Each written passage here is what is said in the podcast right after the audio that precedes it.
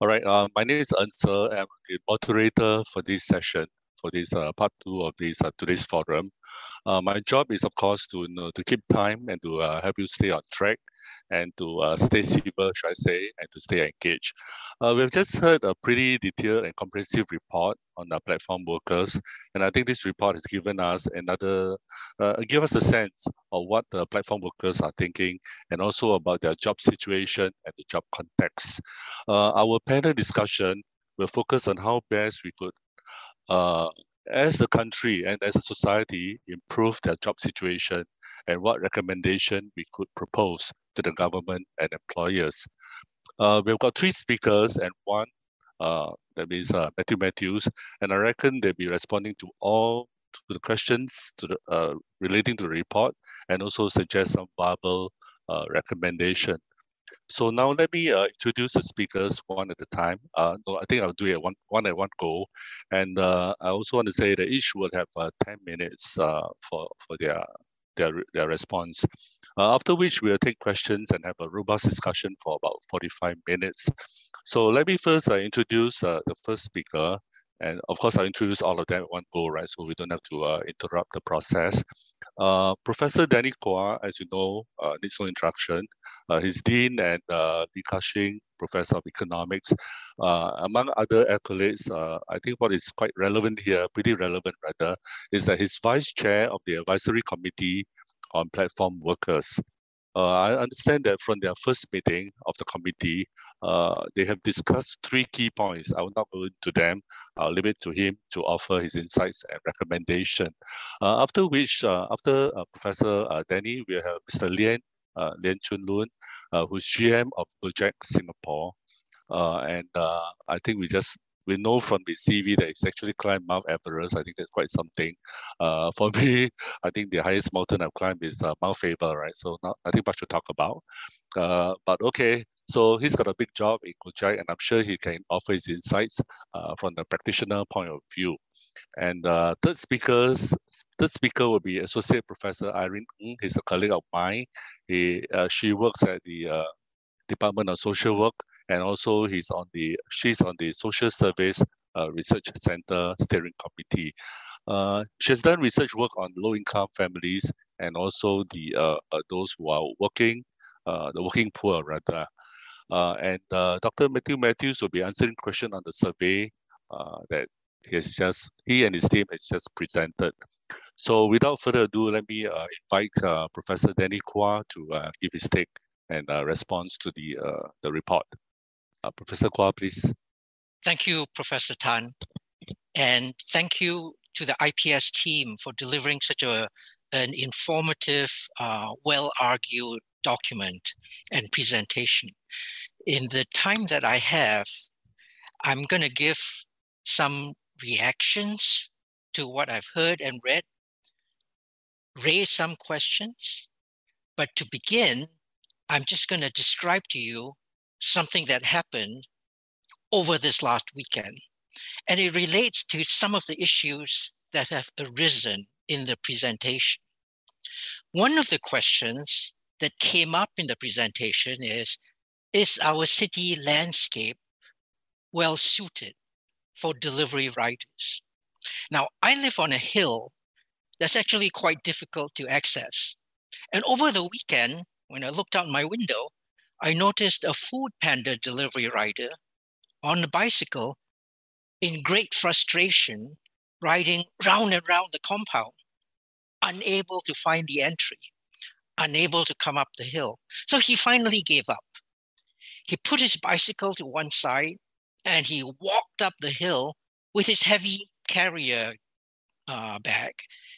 And he had to wait for some others to walk around to open the pedestrian gate, which was too small to let in his bicycle, much less let in a, a car or a motorcycle.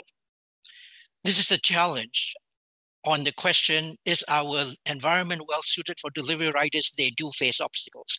But let me say this the problem is he's not the only one to face this problem. Many casual visitors, guests that keep to within the, the group of five, also unable to come in. And here's the problem the problem is the compound has been constructed in a way to encourage pedestrian egress. It is environmentally green.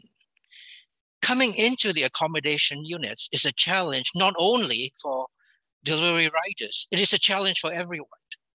The point I'm making with this observation is that we cannot use just this in isolation to reflect on the predicament of delivery riders. From a policy perspective, we might be asking, how do we fix this? Whatever we do, we want to focus on the unfortunate situations that platform workers find themselves, but we also need to be fair to everyone, balance against other social priorities, provide a level playing field so that everyone in our community, our society, can achieve the best of their abilities. We cannot treat this problem of delivery riders having to put their bicycle to one side, to walk up the hill in isolation. So, with that as a background, let me tell you about some of the reactions on the advantages and disadvantages. Some of my reactions, uh, both as an academic and as someone who tries to think about policy on platform workers to some what, what we've seen here. And in doing this, I hope that I can invite eventually Mathew and the rest of the team to come in to address some of these questions. So I found this report wonderful in the way it set out a balanced view, their advantages and disadvantages. The story that I've just told about my weekend experience says that we also need to be constantly on the lookout for a reality check where we cannot look at just platform workers in isolation alone. We need to look at some broader context. So efficiency and opportunity is a big class of advantage advantages to the new version of platform work that we're seeing develop around us today. And for me, what the report zeroed in on here was this this is what the report says it is a quick and convenient way to find work, the, these platforms, especially for those with difficulties otherwise meeting their basic needs. There's a flexibility here, but there's also insecurity. There are low barriers to entry. This is a wonderful thing for the platform workers. But just as I said in my introduction vignette, let's look around more broadly at the compound, at the landscape. Is this the maximally preferred work that platform workers want to do? What do they need to compare this with? Do they compare this with the best job they could imagine getting? Or do they compare this with having no work at all?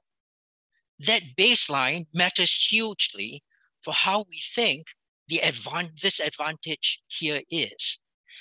How does this barrier to entry feature, which provides flexibility but also insecurity, compare to other similar income jobs, gardening and landscaping, security guards, hotel and restaurant service work?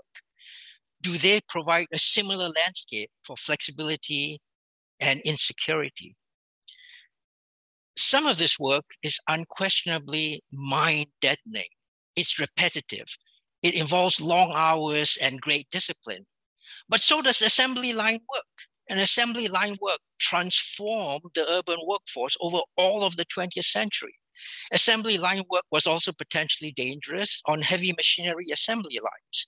As we think about the dangers and the risks of this new platform of platform work. We need to constantly compare this with other parts of the employment landscape. You work more, they pay you more. This reflects autonomy and agency and some capacity for choice of these workers. It's especially the case for those who are trying to smooth over their income stream in between jobs. At the end of it, where I come down on is slide 16 in the report, Mathew, which says 57% of those that you surveyed say they can tolerate the pressures of being this driver. It's not 100%, it's not 0%. it is somewhere in between. It is actually higher than, than a simple 50% majority. 40% say they are satisfied overall. And we need to benchmark this against a touchstone of other similar jobs. Let me end this, this, this uh, part of my discussion with a comment about the pressures of real-time algorithmic control and management. And this is, of course, stressful. I am stressed because in my office, there are security cameras that constantly look at me on whether I am typing in my staff reports. Some of my staff co- complain that they only get assessed once a year in their annual review. Okay. They would like more frequent assessments of how well they are doing. Having only annual reviews is not necessarily ideal. What we see for platform workers is they're not getting annual reviews, they're getting minute by minute reviews. They're getting constant assessment of how they're doing.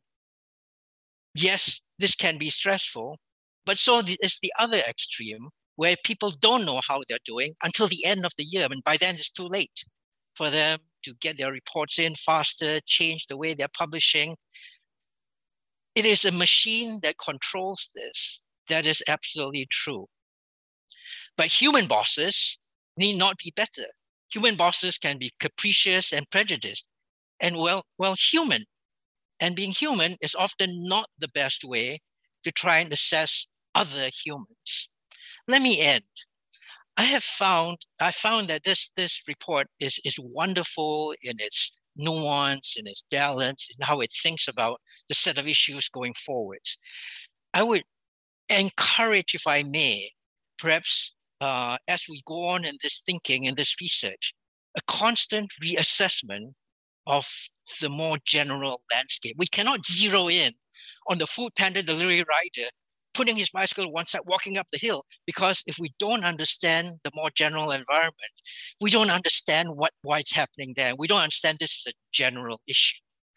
So let me let me end by going back to a threefold set of issues that the the, the Platform Workers Advisory Committee, on which I'm lucky enough to get to serve, that we're concerned with. And we're concerned with the points that this IPS report has raised. And we're constantly trying to get a touchstone against the more general Ministry of Manpower set of concerns. So there are three that I constantly come back to. One is income and retirement adequacy. How do platform workers do relative to others similarly placed?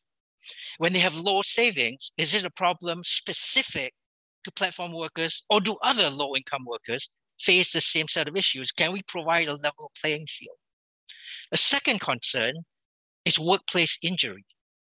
And workplace injury here and the associated insurance is very complicated because of the fine grain of control. Insurance works because it distributes risk.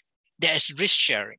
But when you have too much information and too much control, you are unable to insure properly because everybody tries to think about just themselves. There's no risk sharing. So we need to bring risk sharing back into thinking about workplace injury. And then my final set of concerns that we constantly come back to is what sometimes is referred to as collective bargaining. I, I don't think that that's necessarily the best term here, but some joint representation, some streamlined communications for those like my good friend Lien at Gojek, who's working on the platform side, some way for him to communicate in an easy way with everybody who's a platform worker working on his behalf. It's not necessarily just collective bargaining. That was one of the things collective bargaining served, but we need some kind of streamlined communications or joint representation. So those are my three points. I've raised some questions along the way. It's up to IPS and Mathew whether they want to respond to that. But this is such a wonderful, wonderful study. I congratulate Mathew and his team, and I look forward to very many more of these back to you, moderator, Prof. Tan. Thank you very much. Okay, thank you very much, uh, Professor Quah. Uh, I really like what you said. I think I concur with you on the the, the aspects about uh, how we need to think comparative. You know, sometimes when we only focus on uh, one occupation, uh, we tend to sort of uh, forget that there may be others who are in the same situation. Uh, but having said that, I think that since this is our focus on platform workers, I think uh, this is something we need to deal with. Uh, we hope that uh, instead of uh, uh, having non-standard kind of benefits or condition, we hope that something could be done for them. Okay, but of course, we also hope that it can be done for a range of other occupations as well. All right, so without further ado, let me also pass the baton to Mr. Lien, who talk from this perspective as a head of Gojek in Singapore. Mr. Lien, please. Thanks, Prof. Tan. Uh, thanks, Prof. Danny. Thanks, everyone, for having me here. Thanks, IPS, for having me here. And actually, I'm also very grateful to the more than 350 guests and participants. The questions you've been asking are really, really close to my heart because it's something that we think about. So be looking forward to discuss that, um, you know, later in this session. I think uh, in, in the time that I have, what I'd like to do is really just uh, offer some thoughts and framing around uh, the, the, the, the report, which is actually very, very comprehensive. First, a comment, I think if you think about the key existential issues we are facing globally today, there are two. One, everyone talks about sustainability. Second is it is about social equitability and inclusion and economic growth. And economic growth and those opportunities are things that our top minds have, you know, uh, occupied themselves with for large parts of uh, as long as economics has been around. In the past 30 years, there's observations, uh, say in the US, where uh, post World War II, a high school graduate could live very well. Um, but that has been stagnant over the past 20 or 30 years. Books like Hillbilly Elegy talk about that. If you look at the protests in France, partially is about um, economic opportunities. And then increasingly, whether it is the future of work and automation, there are concerns and pressures on what uh, earning opportunities will look, look like uh, going forward. So this is definitely a really important um, uh, study concerning work, work poverty, and how platform work uh, interacts with, with these different issues.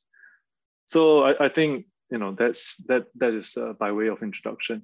But first, a caveat, right? Um, Gojek in Singapore is primarily four wheels. So we just do drivers. We don't do two wheels in Singapore, but I'm quite familiar with two wheel drivers and food delivery riders from the work I do in Vietnam and Indonesia, where I also help look after driver operations there.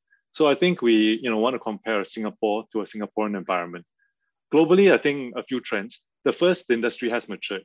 Uh, in the early days, there were a lot of incentives. There were very large incentives those were from Uber in the US and then in a local environment. Second, Uber's um, initial launch uh, attitudes and methodologies and the way they engage with drivers as well as regulators, these are very well documented. I think that that is not the approach that most of the players take nowadays. Uh, and we don't take that approach because fundamentally, if we want to be around for the long term, if we want to be economically sustainable for the long term, then it also translates to ensuring that the drivers are viable and sustainable as well. So it, I mean, even if you don't believe in any altruism, the fact that we have self-interest, longer term self-interest means that we need to take care of the drivers, driver partners who are the ones that offer the service on our platform. So that's that's I think one one really important thing to just to realize that it is not adversarial because when we use the word partner, I mean, it is, they are the ones that provide the, fundamentally provide the unit of service that, that happens, whether it's food delivery or whether it is a ride. Um, then maybe I'll just uh, respond to each of the different uh, parts of the uh, discussion earlier. The most important one is uh, what Dr. Dr. Mathews started with. Prof. Prof. Koh, I think, has articulated better than I do right? Which is what are the what are you comparing against? What are the comparative employment and earning options out there for someone with a similar level of human capital and similar level of skills? What is the um, what would the hourly rate of earnings be like?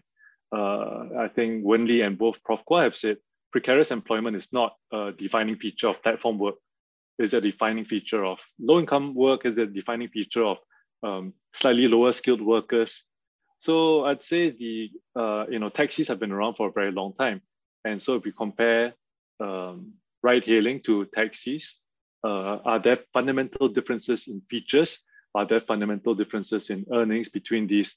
So I think th this is uh, pretty important. Uh, Singapore's unemployment is now at about two and a half percent based on what I last read. If you speak to anyone at, at, at the Singapore Business uh, Federation, retailers frontline, there are a lot of uh, there is a lot of demand for for workers and um, employers are all complaining about the lack of uh, employees.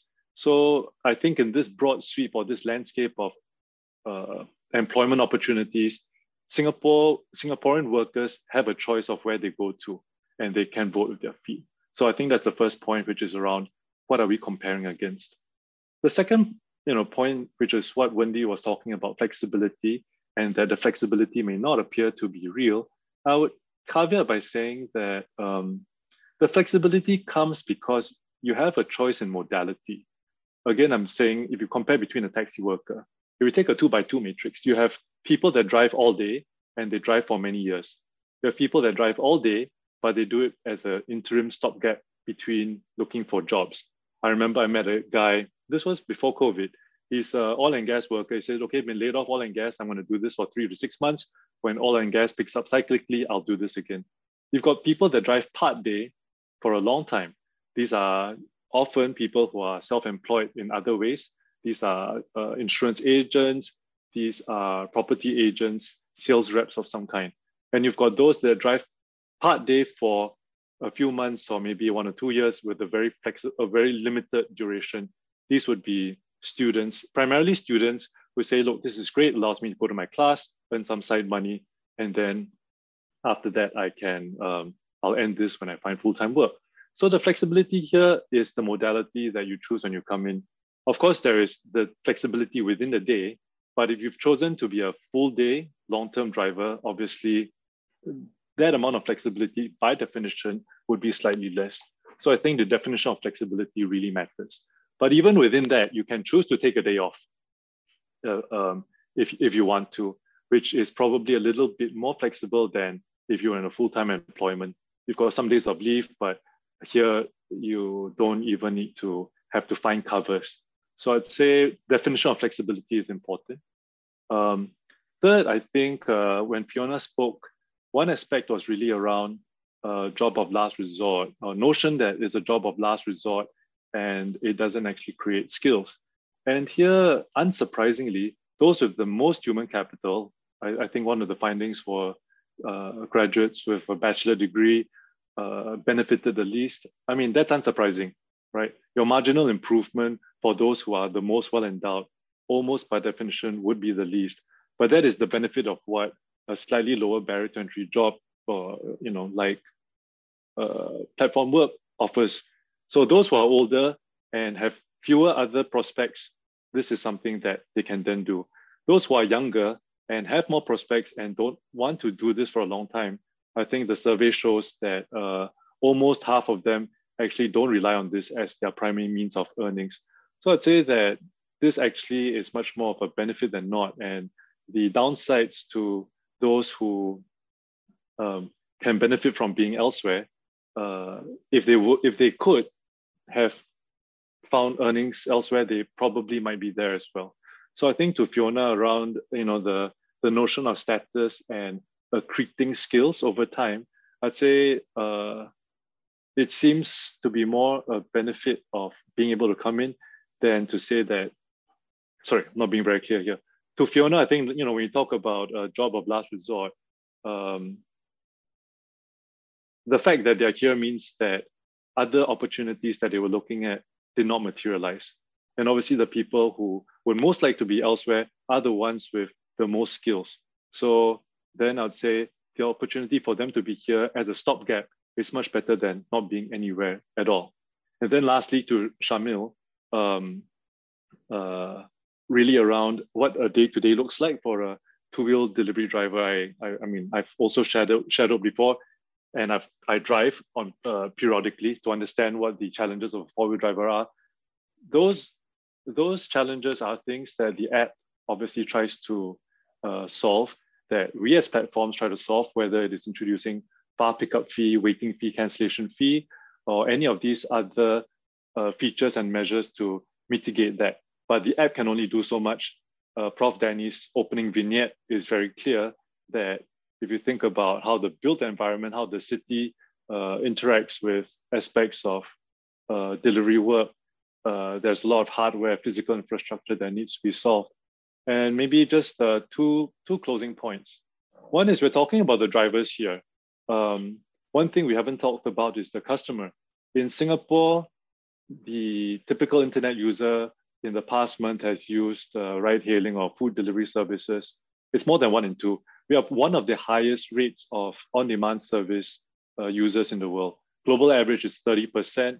Um, the US is less than that. So the services provided by platform work is incredibly important to Singapore society, to Singapore consumers. For the 350 um, audience out there, um, how many of you have used Gojek, Grab, Deliveroo, Food Panda in the past one month? So I think one is that it actually is very important uh, to us.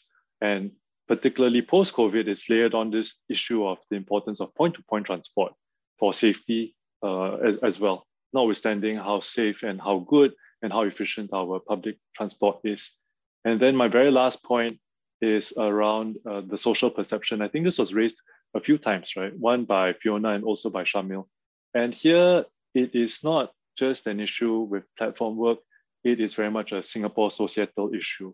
Uh, it's, it, it's well noted in Japan that it doesn't matter what sort of work you do, but um, at all levels, there is high level of respect within society, even for people doing frontline work, frontline retail work.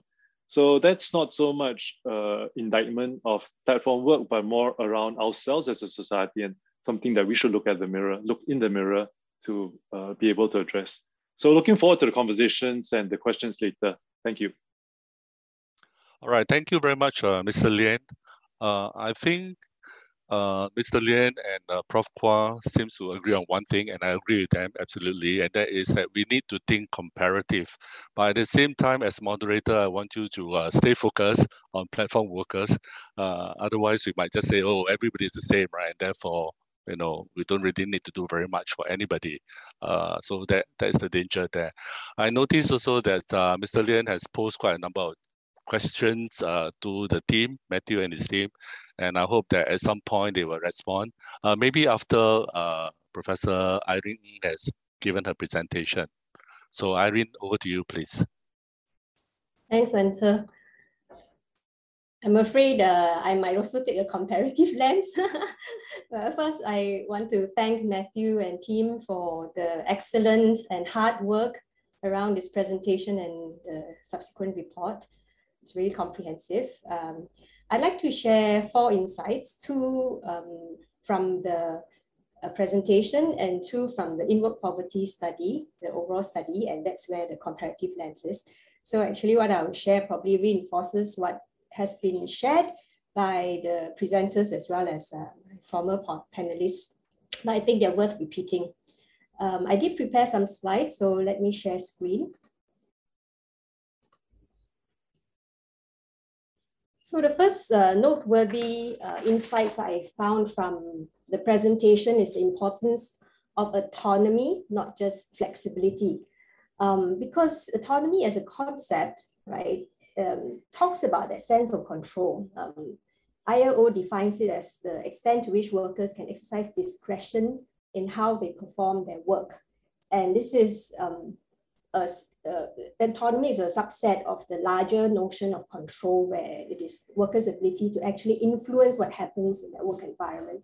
And the former two panelists have talked about how um, platform work compares with other kinds of work. And it strikes me um, from the presentation that at least from the perception of platform workers themselves, platform work uh, offers them greater autonomy than their alternative types of jobs.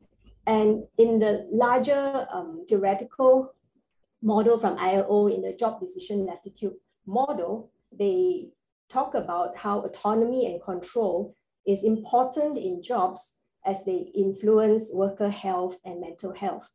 And so ILO year after year in their surveys will measure this aspect. And, and that relates to my second reflection from the findings, which is the alternative jobs, right? Um, and let me share um, two um, cases in, in my study. Um, Mathews had actually uh, also offered quite a number of stories, but I, I think it's, it's worth sharing again. Um, one of the respondents I surveyed in the pilot, right, when he switched from hawker to food panda delivery rider. And that was several years ago. When I asked him why he did that, he talked about being a hawker as longer hours, more strain on his health, and earning less. He said that he works every day in those in the former times, every day um, as a delivery rider, he could earn up to four thousand dollars a month, right? The other person I uh, surveyed, um, when I surveyed him in wave one, he had uh, just stopped work as a gym instructor because that was during the lockdown, uh, just after the lockdown. And so it's paid by whenever clients needed him. So he couldn't work as that. He was considering becoming a Cisco officer. But by wave two, when I surveyed him, he had become a delivery rider. He just got a um, motorbike. And why? He said he was saving up to get married. And being a Cisco officer, about salary about $2,500 a month, was inferior to working as a delivery rider where he could just pound the hours like crazy, you know, to, to rack up the savings to um, get married, right? And um, earlier, Mr. Lien talked about age as a factor and the presentation talked about that a lot too, but in our study, we surveyed young workers. So um, it's, it's really um, reflecting that young workers are in these jobs and what are the decisions around it. Um, and so being in platform work, I agree with Mr. Lien, which is that it has given them better options in the larger scheme of things. But um, as the presentations have made, um, it's also revealed new vulnerabilities, sacrifices, and opportunity costs. And here, let me share um, two other insights from the larger study, um, which looks at the opportunity costs when we compare platform work with other types of possible employment right? Um, so um, this slide shows you the number of hours worked per week among full-time workers in the survey. Um, and we classify according to the Singapore Standard Occupation categories. Um, all except for the group platform riders and drivers. We pluck them out from the larger group called um, operators, machine operators, because they form the large group. And we put the other um, machine operators into elementary jobs. What you see here is how many more hours they work than the rest of the occupations. On average, they work about 50 hours a week. Also, you can see from the range, right, they can work very few hours and a lot, lot more as well, right? So there's flexibility, there's autonomy, but um, they also have to put in a lot more to be able to gain the, the, the same kind of incomes. Right? And um, that the another insight from the larger survey is that platform workers more adversely uh, were more adversely affected by COVID-19. Controlled for other factors, they were more likely to be affected by COVID-19, not telecommute, not, this is not surprising, but they're also more likely to work more, earn less, experience employment disruption, and feel discouraged.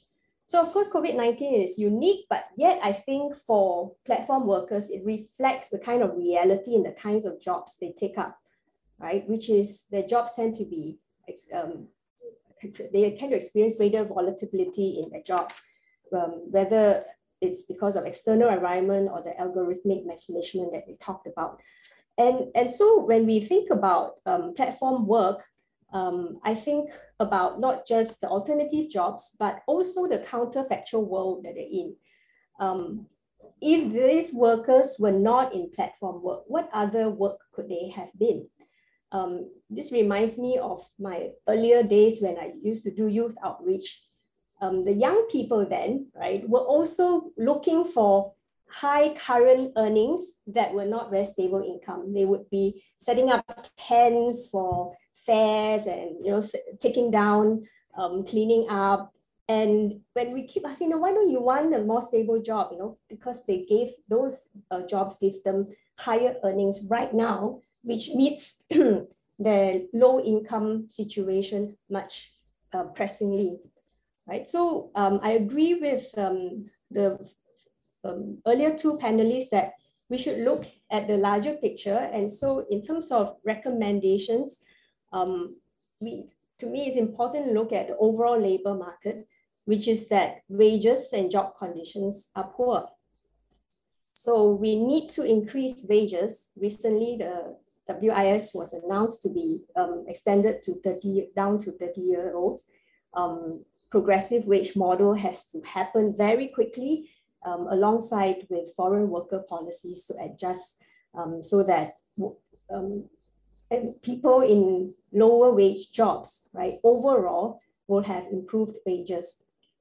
Besides that, also in terms of job conditions, you notice from this slide to the previous slide, I have increased the black box, which is the platform-based work. Today, we're focused on riders and drivers, right? And we focus on companies like Gojek, uh, Grab. But if not for the focus, the spotlight on these companies, there will be other non-standard arrangements. And I think this will increase given that the digital revolution has um, offered the opportunity to innovate in terms of how we engage workers. Um, during the Industrial Revolution, when people were moving from rural farm work to um, assembly line jobs, as uh, Prof. Quah talked about, we came up with employment laws. And now we're facing a different revolution, a digital revolution, where we have to rethink now about employment legislation, how we can also cover the increasing number of platform-based or non-standard work arrangements. So I really agree with the recommendations put up by uh, Mathew's group uh, about uh, rest policy, about CPF, but these things are in the employment legislation. If platform workers can be part of uh, labor laws, then they will be part of CPF. They will have enforced um, rest period. Of course, that takes a while for legislation to change. So meanwhile, I really agree with uh, Prof. Quah too about needing a strong representation by associations that have already been set up in NTUC for riders and uh, drivers. I think that's it for my sharing. Thanks. Okay, thank you very much, Irene. I'm glad that uh, all three speakers seem to be uh, on the same platform, should I say, uh, on the same side.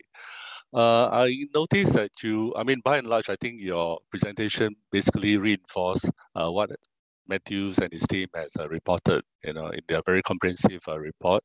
Uh, and I, and it's also right, I think, to uh, focus to say that uh, really it's not just any jobs, any uh, low low paying jobs, but also non-standard jobs that we should be focusing on today, this morning. There's something that I disagree with you actually. Is it really true that platform workers work longer hours than professionals and managers? Uh, I don't really think so, honestly, uh, because if uh, managers are working shorter hours or professionals were working working shorter hours, then why are we telling their employers not to write email them or WhatsApp them, you know, uh, after office hours? Obviously, something is going on, right, after office hours. Okay, so that one I'll leave to you to respond later. Uh, I noticed that there are a lot of questions uh, piling up. Uh, some are pretty long. I hope that when you ask your question, please keep it short uh, so that I don't have to try to digest your question before I uh, you know, represent you to ask the, uh, the panel. Uh, okay, maybe we, I'll leave it to Mathews to respond to those questions that were from the panelists before I allow the rest, the other questions to come in. Okay. Thanks, so over to you, Mathew. Over to you. Thanks, Ern Ser, and I, will be very brief in my comments because I, I do think that the uh, there are many, many very good questions, and the panelists have done a very, very, uh, I think, important job of being able to frame uh, this study. It is very true that we are looking at uh, one particular group, platform workers, and I think taken in isolation, especially in terms of the lived-in conditions, uh, you may not be able to have that comparative uh, lens. Because Irene's uh, been using the larger survey to be able to talk about the number of hours, I think could be quite informative. Maybe Irene, you can clarify and argue with Ern Ser about his his talk about managers versus uh, platform workers. But I, I think what uh, we need to bear in mind is certainly something that we have uh, looked through and thought through as we did this. It is true. I mean, we are also looking at other kinds of uh, occupational groups, and we do know that uh, conditions can be uh, rather tough. In fact, the drivers themselves or the, the riders talk about the conditions, some of that, some of which kind of push them into uh, platform work. So obviously there are issues and needs to kind of work at conditions in many, many different occupational groups. However, I think the big question really has got to do with uh, the amount of protection that's possible uh, we do know that, I mean, if you're a machine operator or you're working in a hotel or security line or many other jobs which uh, can be quite demanding, there are the kinds of requisite protections which kick in. And uh, I mean, of course, Irene mentioned the Employment Act just now. And of course, many of these places there are, particularly because it's a kind of employee-employer relationship that kind of forces a certain type of, I mean, requirement uh, legislation, insurance, all kinds of different things. Uh, this seems to be something that might be, uh, or at least, I mean, there's certainly some kinds of insurances and protection already available. And I think a lot of platform companies in Singapore have really kicked in to do that in the last year. or So, uh, however, I think the question is really the adequacy and whether more needs to be done uh, in that front. The second, I think, has got to do with the fact that in our platform work, I mean, it's true that uh, the alternatives may not always be uh, savory. But the reality is that we do find, uh, uh, especially if you look at the younger uh, I mean, group of platform workers, they do have decent amounts of education. Uh, many have uh, IT background, polytechnic background, of course, they're graduates inside it. and of course, the question is that many of the younger folk in this should be looking to move into other kinds of work but does the conditions of platform work allow them to pivot? Um, I mean, obviously, the way that uh, platform work is currently structured is, I mean, arguably for some that it it uh, treasures loyalty and you stay on in this and you keep on your higher statuses, you get more, you earn more. The uh, immediacy of the reward in terms of income that comes in is something that's overwhelming for a lot of people. It's something that people drives people and, and, and keeps them on that. Now, people have agency and they should be able to make that change and decide, well, enough. I mean, I should be now pivoting to my next job. But that's where I guess the, the consideration is. And uh, I mean, is there a responsibility that uh, all platforms uh, or I mean other agencies have in terms of trying to nudge uh, at least some of our younger platform workers to be able to think about the next option. And of course, that's about skills future, I mean, skills training, upgrading, being able to get into useful parts in the labor force. Uh, or because of the current conditions, I use the word comfortable there, but I mean, to some extent, I think there is a kind of inertia once you're in that particular thing and uh, I mean, there's a certain, there's a logic of its own that that keeps on, and people kind of uh, sometimes at least a portion of it gets stuck. So I think that call is that there is really that portion that what we're doing to help that portion to be able to say, here there are the alternatives. Uh, if this is not something that you really enjoy doing, and I mean, there's always things that you should consider, and that's something that everyone has a responsibility of being able to nudge people to towards making that choice. So anyway, I just wanted to bring up that broad point. Uh, I think just a, a, way of thinking about be perhaps a difference between uh, this and conventional work. Back to you. Okay. Uh, oh yeah. Thanks, Mathew. I think for the very uh, detailed uh, response, elaborate response. May I ask the panel panel speakers whether you want to respond to Mathew? Otherwise, I'm going to open up to the uh, to the audience. Anyone? Uh, Prof, Prof. Danny or Mr. Lien or yeah. Irene? Maybe just a quick one. Uh, you know, one of the comments is that uh, younger workers come onto the platform and, and even as uh, Dr. Mathews has just said, uh, they they may not feel incentivized to actually leave the platform. I guess the question is: Is there a structural lock-in? And does being on a platform uh, does a platform work? Is it any different from any other work in terms of uh, preventing you from seeking alternative employment, whether from a mindset perspective? In the early days, it was definitely very attractive because the earnings were high. I think now it's much more rationalized. Um, I would actually argue that it may be easier to seek out alternative work uh, if you're on a platform. Specifically, I know, um, a, you know, I was, I was, interviewing for corporate roles, and and the interviewee said, "Oh, you know, I'm glad that we've got Zoom nowadays. Previously, I used to have to take half day leave or take a whole day leave in order to go for an interview, and this is where your flexibility of scheduling actually comes in. But uh, in my previous life, when I used to work as a consultant and there the hours really were 16, 18 hour days. Um, I, I, really had no time to even think about anything else uh, because, um, you know, I was literally at work all, all the time. So here I would say if there is the wherewithal, there are a lot of opportunities, whether with E2I, whether with uh, the availability of flexible learning, with the availability of the job matching platforms out there for the workers to actually, uh, you know, driver partners to go out and seek uh, different kinds of employment. So I don't think that there's a structural lock-in. Mm-hmm. Um, okay, Tan, uh, can I yeah, can I yeah, just get ahead, in please. a quick go response ahead, as well? Thank you. Sure, sure. It, it, thank you. Implicit in all this is something that I, I don't think any of us has stated in black and white explicitly, even though all of us are aware of this. When we make reference to the Employment Act, and we ask, oh, why, why aren't all these workers simply covered by that? Part of the challenge here that we're grappling with is that platform workers are not employees, they're partners. And they are therefore not covered by the Employment Act. Now, that, then someone might say, oh, well, why don't we extend the law to cover that? But, you know, we're trying to deal with something that uh, is quite delicate.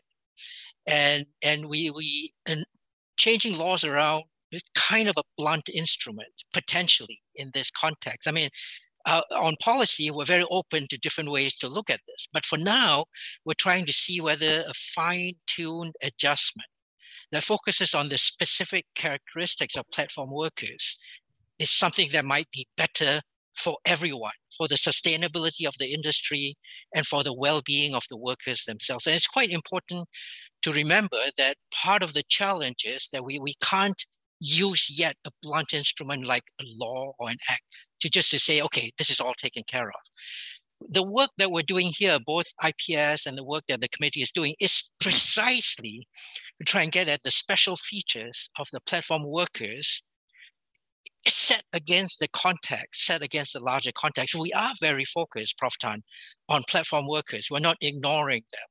But we do need to make sure that this is a level playing field and that no one is disadvantaged in taking mm-hmm. forwards the mm-hmm. policies. Mm-hmm. Uh, back to mm-hmm. you, please. Thank you.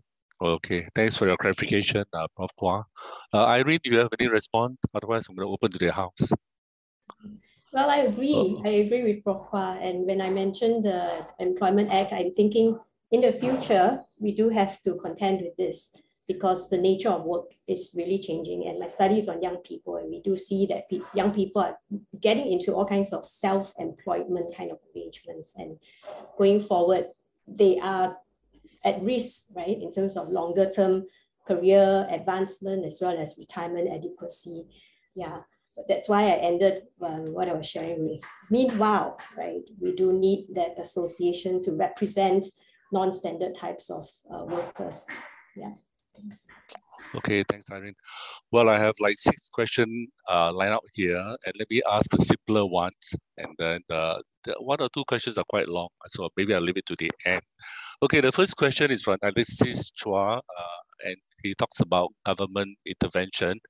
Okay, this is what he said, right? Given the survey data, a lot of them, all right, sound like structural issues uh, that means what is uh, presented by Mathew and company, right?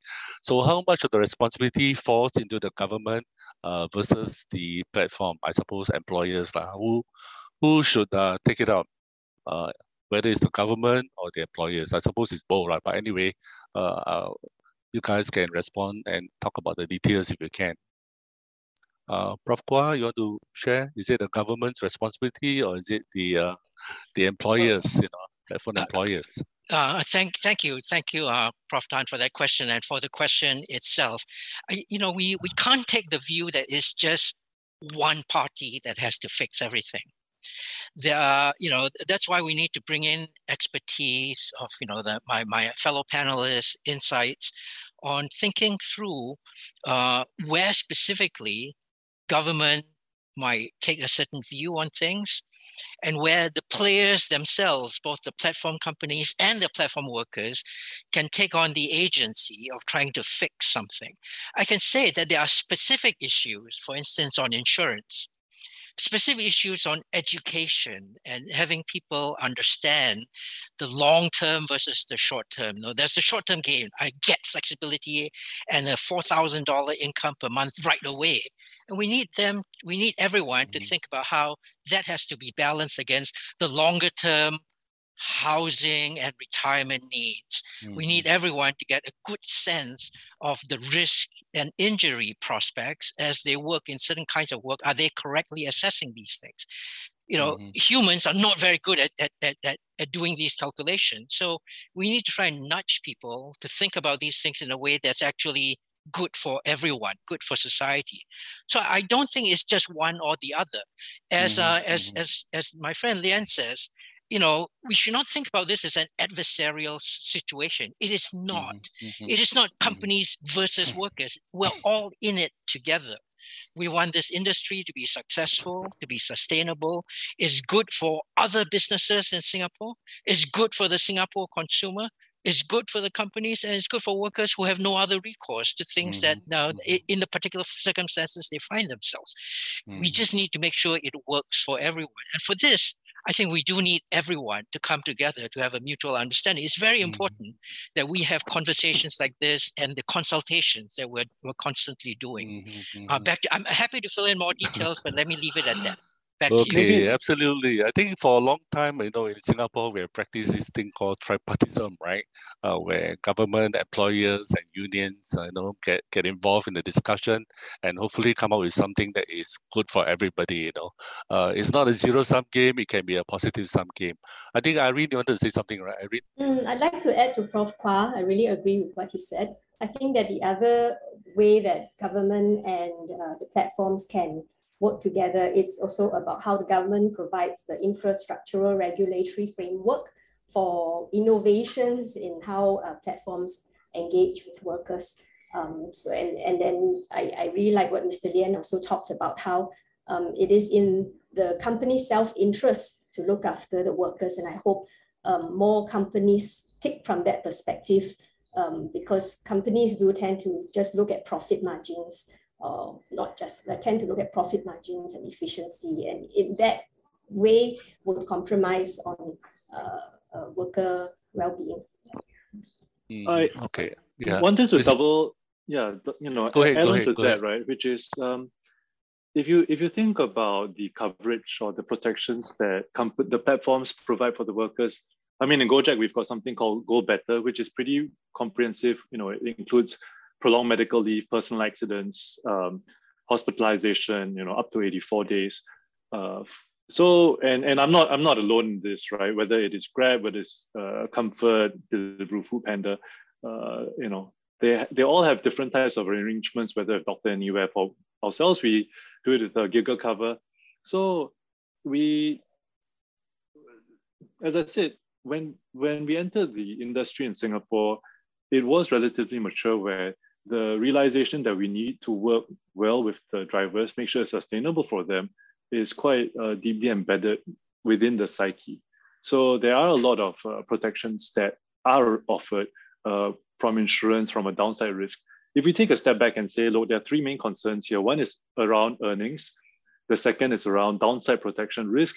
And then really the third one is um, what are long-term future prospects? I think that's Irene's that's the that's the point of interest that Irene Irene has. And I see at least from the downside protection, I mean, we can definitely tweak it more, but almost every platform in some way, shape, or form. Clearly, I'm, I, I think that we do uh, some of the features or the quantums we provide are industry leading, Uh, but I would say the industry generally is quite responsible about this. And uh, we can look at, and people will always ask for more. We need to see what is more, particularly in the context that um, on platform work, the relationship of work is is very um, is very flexible. I mean, that is the defining feature. It is not 40 hours of work per week, and then you draw a platform and say uh, you draw a, a line, a quantized line, and say 40 hours a week, and hence you get this bucket of benefits. So everyone has got tiered benefits. We, you know, we do as well, but I think we offer very uh, generous ones. The industry overall offers very generous ones. It is just about uh, allocating the tiering of time to the tiering of, of benefits and particularly the ones for the for the segments that are most vulnerable. I think uh, two-wheel drivers in particular probably a little bit more than four-wheel drivers if you look at things like accident rates. Um, and one, one additional thing to, to talk about though, uh, there was a, one of the strong recommendations is on rest and mandatory rest. And the challenge here is that you can be resting on, on a platform, my platform, but you will not be resting on another person's platform. So there is a lot of personal agency. Uh, drivers obviously do take their breaks. They are educated to take breaks. We recommend them to take breaks. There are reminders. But ultimately, if uh, there's only that much that one can do, precisely because there is options and there are choice. So I can go do something else when I'm on break on platform one. So I think it is important to know that as well. Again, before we try to legislate or mandatory breaks every four hours, 15 minutes, um, uh, uh, people people can can can vote with their feet. Drivers can vote with their feet. Mm -hmm. Yeah, thanks, uh, Mr. Lien. Okay, I have a question here. Uh, as I said, I'm going to read only the short question for now, right? Uh, it's from Aileen Wong, good friend of mine. And her question is more for Mathews, I think. And she said, I understand that the NTUC has been considering what could be done for platform workers. Uh, has the research team touched base with them and see what they might be considering and thereby respond to their recommendations with the data findings? Uh, Mathew, I think this is for you. Have you uh, consulted or talked to the uh, NTUC folks? Yeah, we, we've, we've been on a attempt to try to consult in different groups. And of course, the right from the start, we were interested in looking at the associations and their uh, relationship with drivers and, and riders. So we have done that. I think that's part of something that we're trying to do ongoing to be able to, to share some information, data, insights, and collaboratively work with uh, these, these associations. So I think I'll just leave that as that, yeah. So current current attempts to look at it, it's still in the early stage, but we are trying to, to share and get some uh, information to these uh, different stakeholders. Okay, thanks, Mathew. Okay, the next question I have here is from, uh, I'm not sure whether Mr. Song or Miss Song, right? And uh, the question is about this disability uh, concern, right? Here it goes. The platform companies say that they give meaningful, meaningful jobs to people with physical disabilities. Has the team interviewed any riders uh, with physical disabilities. Uh, for them, do their responses differ, differ given that they typically face uh, higher barriers in traditional types of work? Uh, okay, back to you again, Mathews. Did you talk to any uh, one with physical uh, disabilities? I, I, think, I think at this point we were not looking at physical disability as the, the main area of uh, I mean that. So I think we've not done that. Okay, uh, Mr. Lien, you you want to say something? Yeah, um, this is a little bit more of an anecdote. Um, uh, you know, many years ago, uh, well, not many years ago, but more recently, uh, my team actually met up with a driver who, unfortunately, due to an accident he had many years ago, uh, lost one of his legs. But that still allows him to drive. And such a small world that uh, this driver actually was somebody that I was colleagues with uh, when I was in the military and you're saying that driving is actually one of the best uh, work available that he can find given the uh, impairment that, that he has.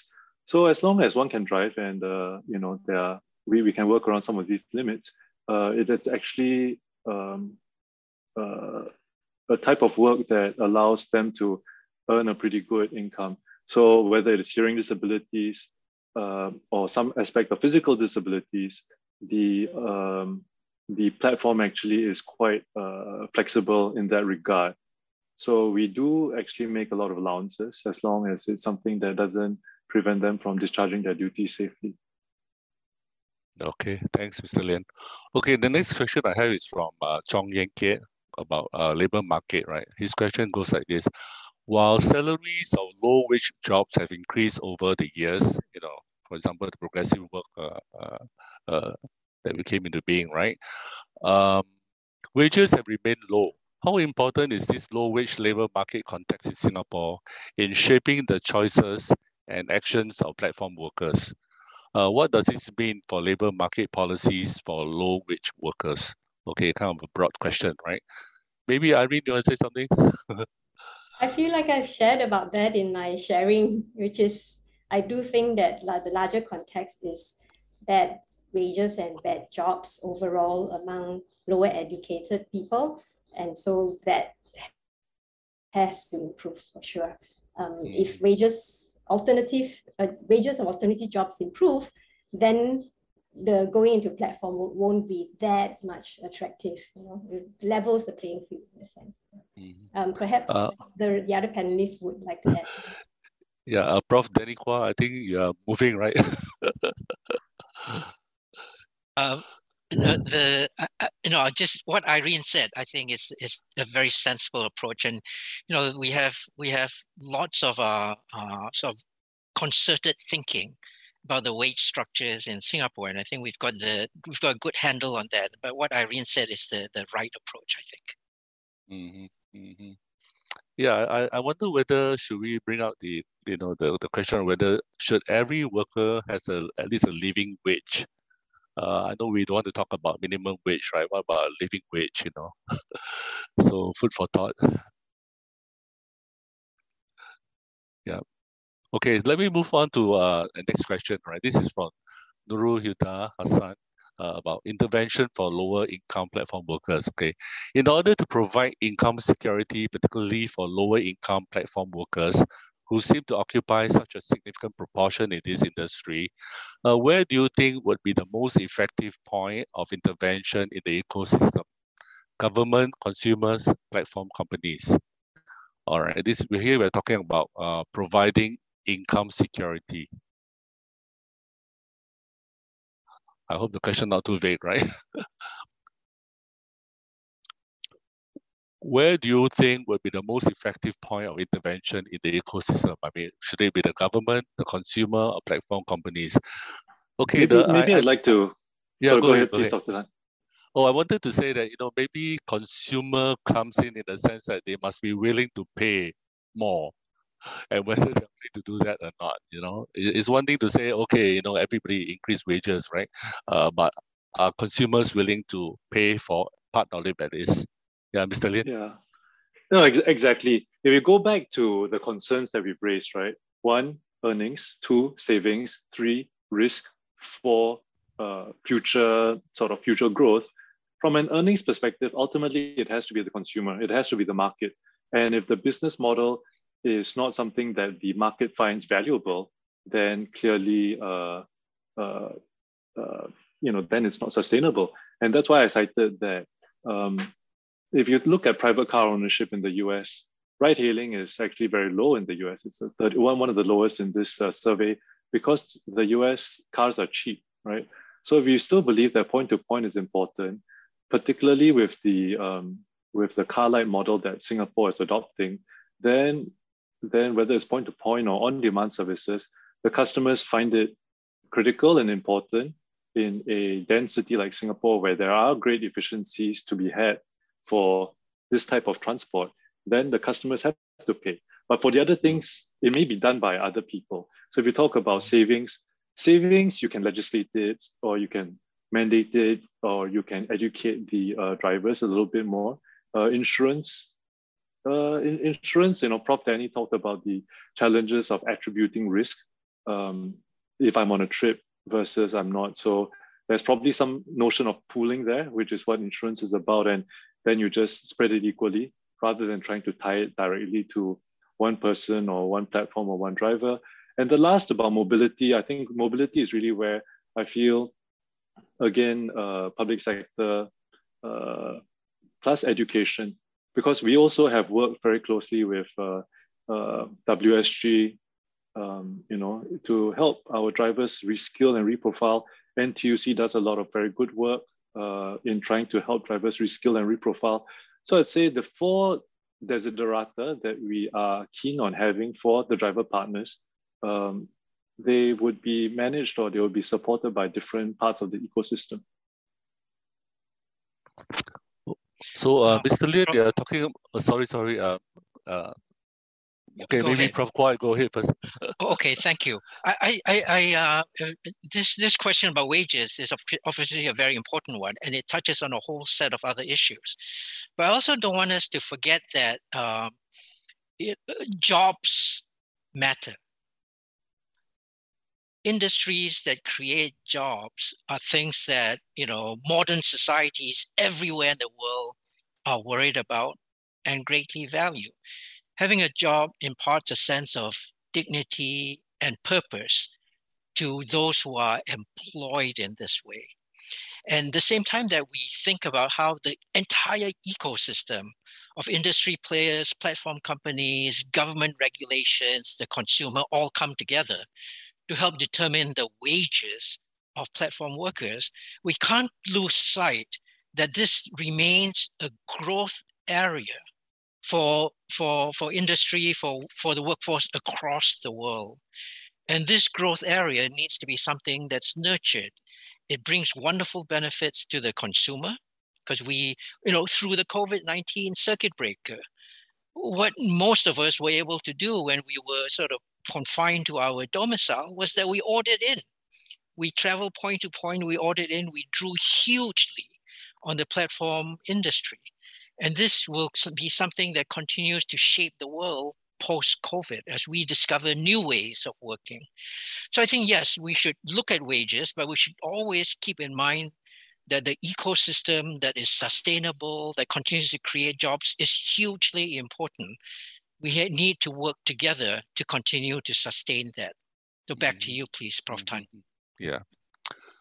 Well, I think, of course, when we think of the economy, right? I mean, at the end of the, at the end of the day, right? Economy is about the people, right? I mean, we and creating jobs is actually a form of welfare, uh, at least for the a neoliberal kind of perspective, right? But I think it's very true, uh, and, and therefore the government needs to come in because uh, you know, uh, the market doesn't always uh, do a good job. Okay. okay, let me move. Yeah, go ahead, go ahead. To it? Yeah, um, on your point, I think that the government coming in to provide the regulatory framework in which companies operate is very important. Um, it's a very challenging job because you know, innovations come and you know it, it, and policy has to keep chasing those. But it's very important because when uh, we don't keep up who are the ones who are left out, who are left behind. It is those at the bottom of the chain, which are the, mm. right now we're mm-hmm. talking about platform workers. Mm-hmm. Mm-hmm. So that regulatory yep. role of the government is very, very key to keep yep. up. Yep. Yep. Certainly, certainly. Okay, let me move on to the next question. Uh, this is from uh, Francis Yo on the viability of the industry, right? Uh, given that Grab and Gojek and other ride-hailing uh, businesses are continuing to lose money, I'm not sure whether it's true or not, uh, while earnings for platform workers are not exactly great. Is this model viable in the long term? Maybe maybe let me take that, right? Um, yeah, go ahead, go ahead. Directly, if you, if you look at the bellwether, the leader for this, you know, Uber actually uh, presented uh, EBITDA adjusted uh, positive returns last year. They are a listed company. So I think in the long run, and obviously uh, they, they have two uh, business streams, which is both uh, ride hailing as well as food delivery. So if you look at some of the slightly longer term leaders, they are actually viable. So in the long term, I think the answer, answer would be yes. In the short term, obviously there is a,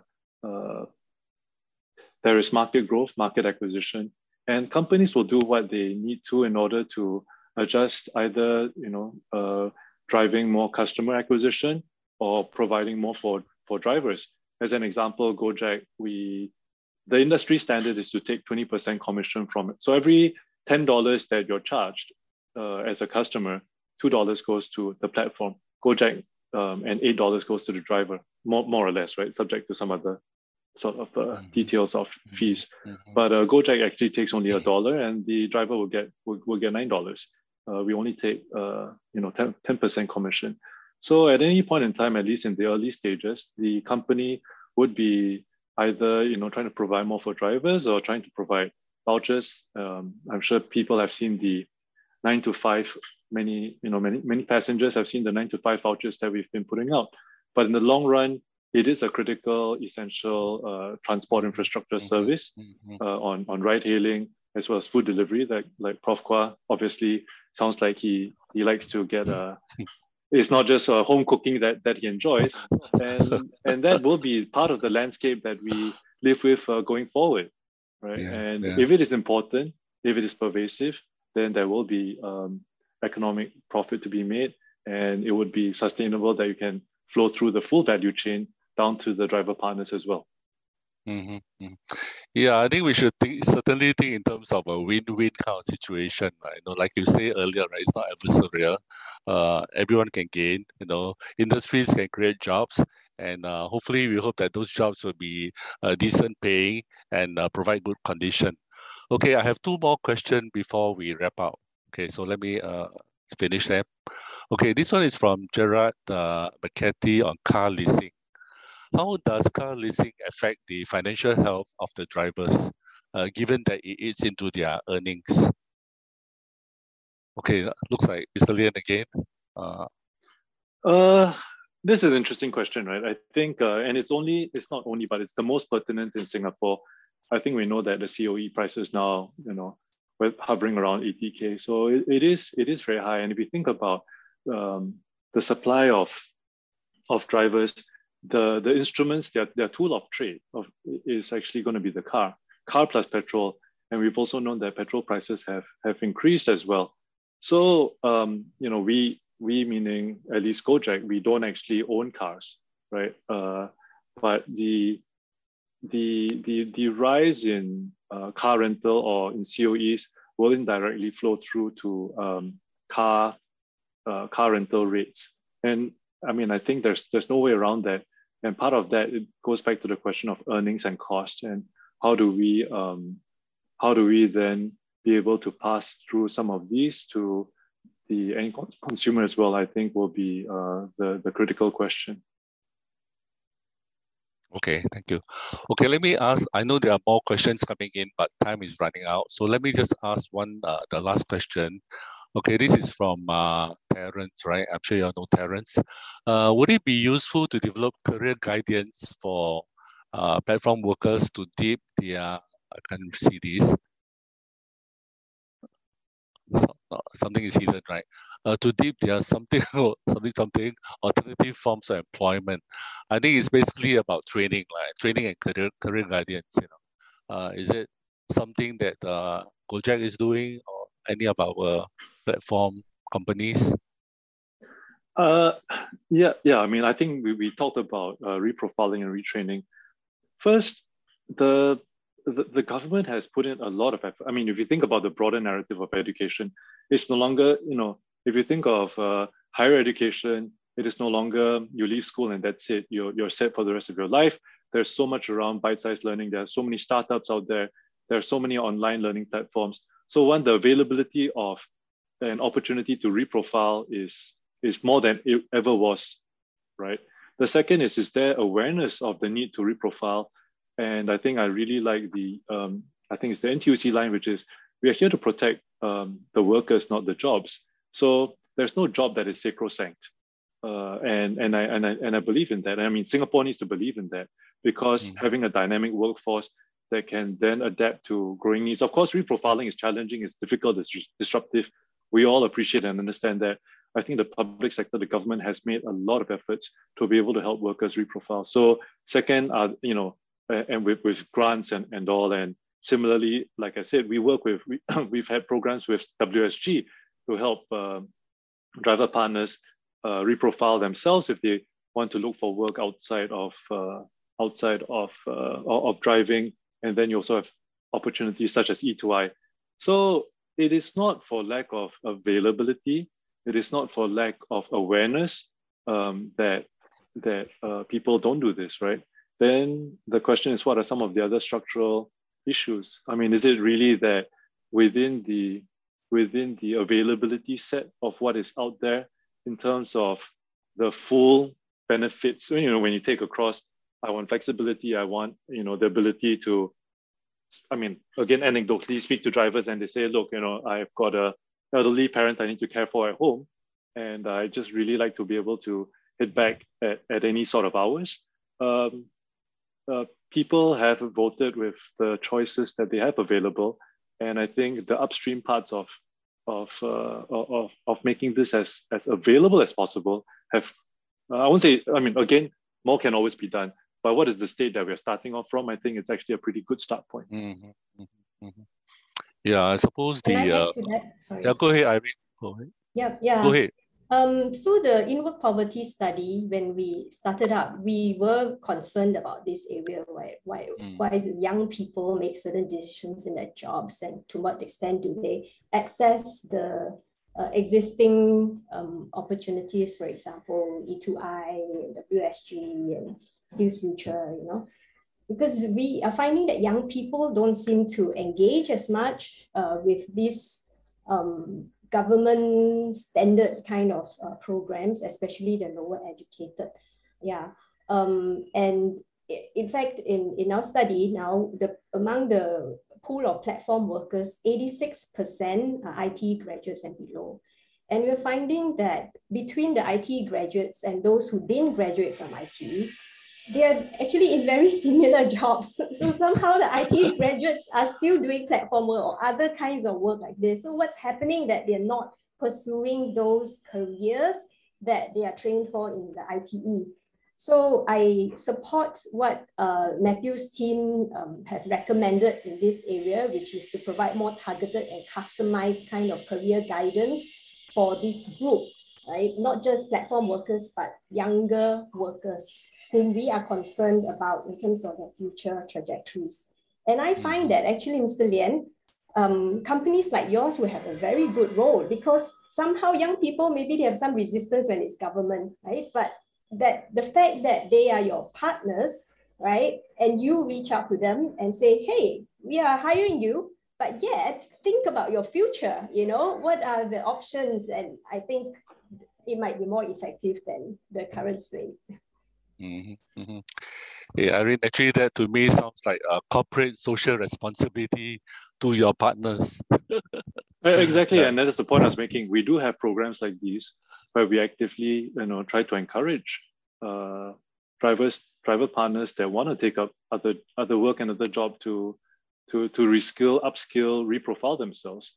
So mm-hmm. I mean, there, there is a lot of, uh, and it's not just this, right? I mean, if you take a step back, around awareness education.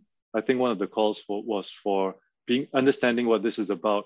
One of the uh, campaigns that we've run is really around um, savings, um, how they manage a budget. There's a lot around financial literacy, and that is also a campaign and a program that we've uh, that, that, that we do run. In fact, mm-hmm. again, you know, in as an example of how not many people have, may have gone through or hold a PDVL here, but if you actually go through the course, uh, the two-day uh, PDVL course, one of the modules is around how do you plan your finances, how do you plan your budget. Essentially, if you think of yourself as a as an SME or if you're self-employed, I mean, you are responsible for your for your P&L. Uh, that is, mm-hmm. I, I was surprised. I mean, I was very pleasantly surprised when I took the class and and they actually were trying to get the drivers to really think about it from that perspective. So I my my point is this is uh, hammered home through many different channels at many different times already. Mm-hmm. And uh, if you're saying, you know, can ITs do more to channel and steer their students to other other, sorts of work? I, I mean, very very possibly, right? But I don't think that there's a disproportionate disproportionate sway or disproportionate pool of this uh, industry of uh, ride hailing or platform work on some of the younger uh, younger uh, younger workers um, uh, beyond the merits, the, the surface merits of what is available. Mm -hmm, mm -hmm. Yeah, I think uh, we have actually about 10 minutes more to go. Uh, so we have time for one question, uh, one more question. Well, I think to respond to to what uh, Mr. Lien has said, right, it's also that the I think the new the buzzwords, as we all know now, right, is that we have to stay employable, right? It's not about sticking around with one employer, but to stay employable, and that means we have to uh, reinvent ourselves all the time, upskill, reskill, whatever, you know. Uh, and and the responsibility is not just to uh, Gojek or Grab or any of this company, right? But also to the individuals. Uh, and, and of course, you know that the government provides the opportunity and the funding as well. So let me ask the last question, and then after that, I'm going to ask the panel speakers to uh, give their parting shots, and then we're done for today. Okay, the the question I have here, okay, this is from Beatrice, right? It says, uh, for consumers to be willing and able to afford to pay more, their wages need to be able to support the prices they pay for these services and products. Uh, the system is circular. It is about jobs. It's about distribution of income. What is a fair distribution? Who determines what is fair? Okay, this one goes beyond Gojek, right? I, I think maybe uh, we can start with Prof. Quah. Then uh, I think Irene will be able to answer that, I think. Uh, of course, uh, Mr. Lien can join in too. Okay, th thank you for that question. Uh, exactly as Prof. Tan says, this that question extends well beyond the, the very important focus that we've got today. I think, you know, the, the question that's asked is what is a fair, you know, system that continues to keep generating uh, well-being for the people, for society, and that's sustainable. I think that, you know, one thing we need to do is to be uh, properly, we need to properly manage our ambitions. Uh, we've got we've gotten to a point where prosperity, well-being is, is within reach of everyone. We continue to lift people from, the world continues to lift people from poverty. Uh, we, we continue to make everyone better off. But what is really critical, it seems to me, a magic bullet is not to, to obsess overly on whether other people have more, this group has less, but to continue to make opportunities available no segment of society should feel that there are parts of the landscape that are forever shut to them. Everybody should feel they can continue to progress upwards. And I think in this work, we apply that idea in this work. You know, there are low barriers to entry in a work that that individuals, workers see training, see lessons about how to manage their finances, see constantly opportunities afforded to them. They have to balance that against the amount of time they spend working. All of this makes for a delicate balance. The, uh, we need to, to allow society to come to a point where it sees the way forward for itself. We can't have overly heavy-handed an approach from government or anybody else that dictates the way forwards we've got an ecosystem that's got to work together. But the critical thing is everyone must continue to have hope for the future. Everyone must be able to see a path upwards for themselves. And I think we are building that. We're building that with the kinds of industries that the platform companies are building. We're building that with the kinds of infrastructure that government want, needs to put in place. And we're building that with the kinds of human capital improvement that we're providing our workers here. So, so the platform worker uh, uh, question is a microcosm of larger challenges. But I think we we understand the forces that I work, and we continue to advance and, and make things better for everyone. Back to you, Prof. Mm-hmm. Absolutely. I think I'm very inspired by what you said with a lot of passion. Okay, uh, maybe we'll just have take the uh, parting shots, right, from every uh, from everyone. Let's start off with uh, uh, Mathew first, and then Mr. Lien, and then uh, Irene, and then I'll let Prof. Danny have the last word. Okay, uh, Mathews, parting shots. Thank, thanks very much, uh, Prof. Tan, and, and certainly appreciate all the comments that have uh, been given today. Uh, I mean, I, I won't give so much a summary of my discussion. I'll, I'll leave the uh, the rest of the panelists to, to discuss that. But uh, I want to mention that a lot of the ideas that people have shared and a lot of participants have put on the Q&A function, uh, these are ideas that we definitely want to think through and uh, uh, we are working on putting a book together and we want to be as comprehensive as possible, putting in all the different uh, views, opinions, different stakeholders. So many of these ideas are extremely important for that broader uh, issue that we're looking at. I think the there are quite a few big questions that come out in this discussion. Uh, one, of course, is the whole notion about, uh, I mean, platform work versus other kinds of, of work and, uh, whether platform work itself can be a sustainable type of career. I've noticed quite a few questions which, which ask about uh, platform work as a long-term career. Should we really just stream down uh, platform work as something that people do to complement their incomes and uh, to, I mean, to do it on the side, but have other kinds of jobs which are their main employment. Uh, you know, of course, some people argue that that's a free riding type of situation, but but nonetheless, the idea that you know you've got you've got uh, platform work which may not be able to provide the kinds of protection, but everybody gets formal employment or, or, or the kind of full-time employment, which allows them the kinds of protection and all that. I think that's, I mean, that that bigger question about uh, where platform work should reside within the broader issue about work is something that I think we're still kind of thinking about, uh, trying to make more sense about, uh, especially when it comes to the whole issue about agency. Um, do I mean, should we come to a situation where, at least from what we see from our respondents, whether it comes to issues to do with CPF or savings or uh, when, when people are given choices to make in terms of whether they should look after some of their longer term interests, are people generally responsible enough to do that?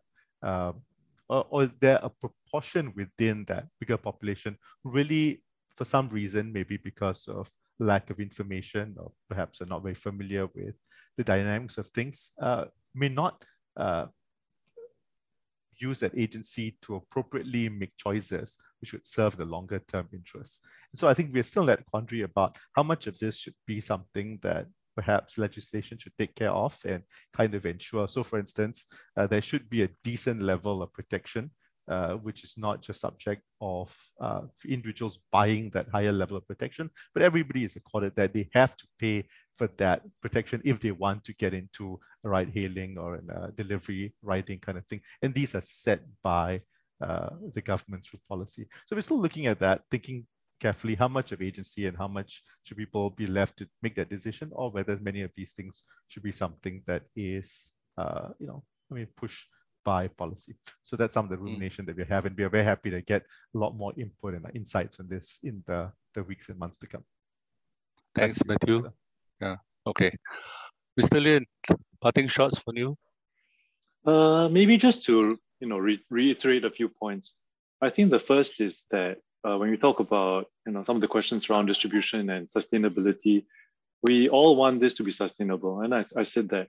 And really, sustainable means that it is some sustainable across the you know the, the whole industry, the whole ecosystem, and that means that uh, uh, you know a lot of this focus on the on, on the driver partner, which is which is critical, right? But then there's obviously the platform view, the needs of the, the, the government regulators and, and the customers. Everyone in that system, actually, their viewpoints are important as well. Um, the challenge is that these this is sustainable in many other industries. What is different here and what is different now is uh, obviously the flexibility afforded by platform work.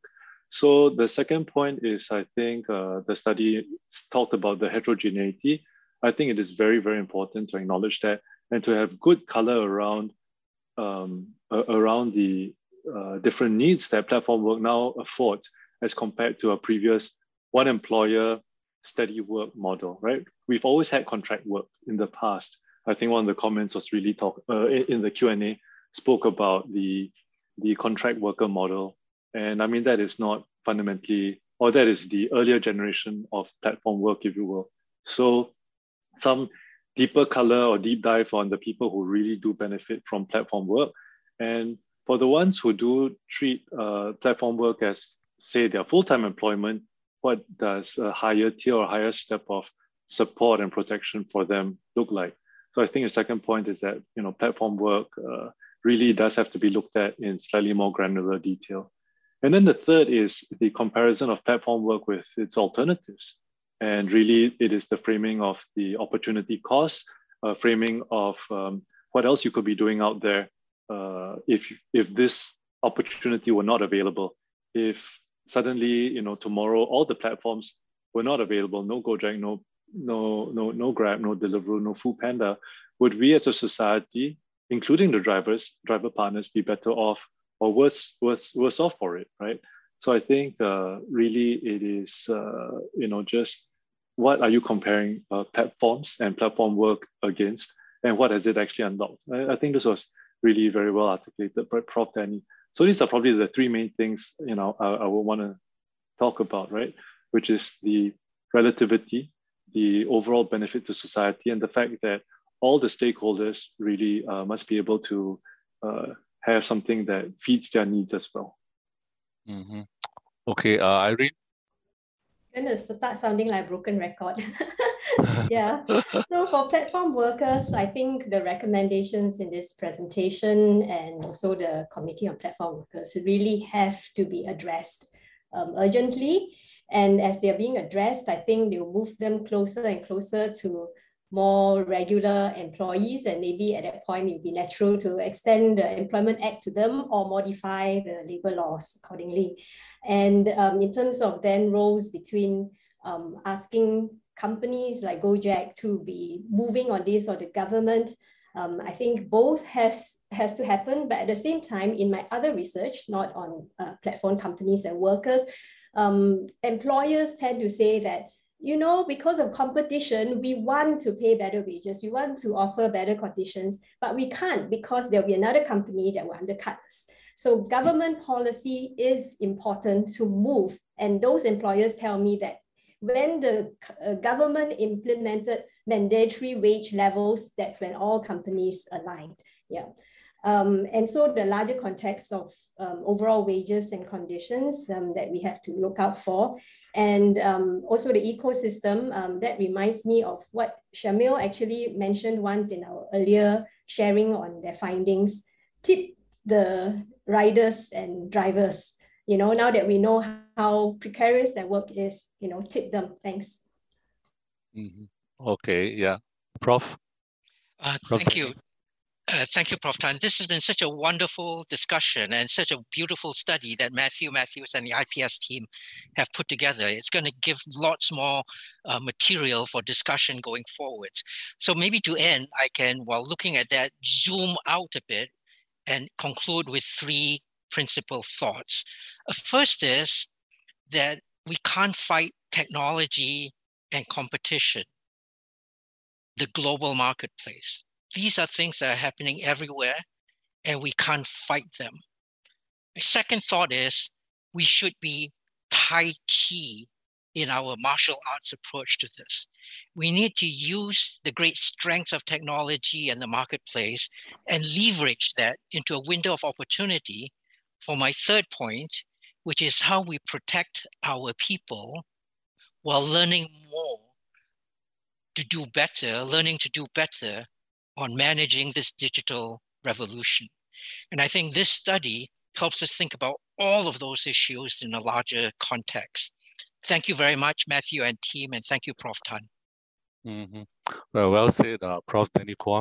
Okay, so it leaves for me to uh, to thank the panel speakers. I think we have a very enlightening, insightful uh, session. Uh, I hope that this conversation will continue in whatever other forms. And I'm sure those questions, and also my apologies to those uh, questions I did not uh, raise for this uh, panel because of shortage of time. Uh, but I'm sure you can still write to Mathew, right, if he's open to it. okay, so thank you very much. And uh, thank you everybody for staying with us, your active participation. And maybe my parting shots personally will be, may we do right for our platform workers. Uh, and of course, all other workers who are in non-standard uh, occupation. Thank you very much.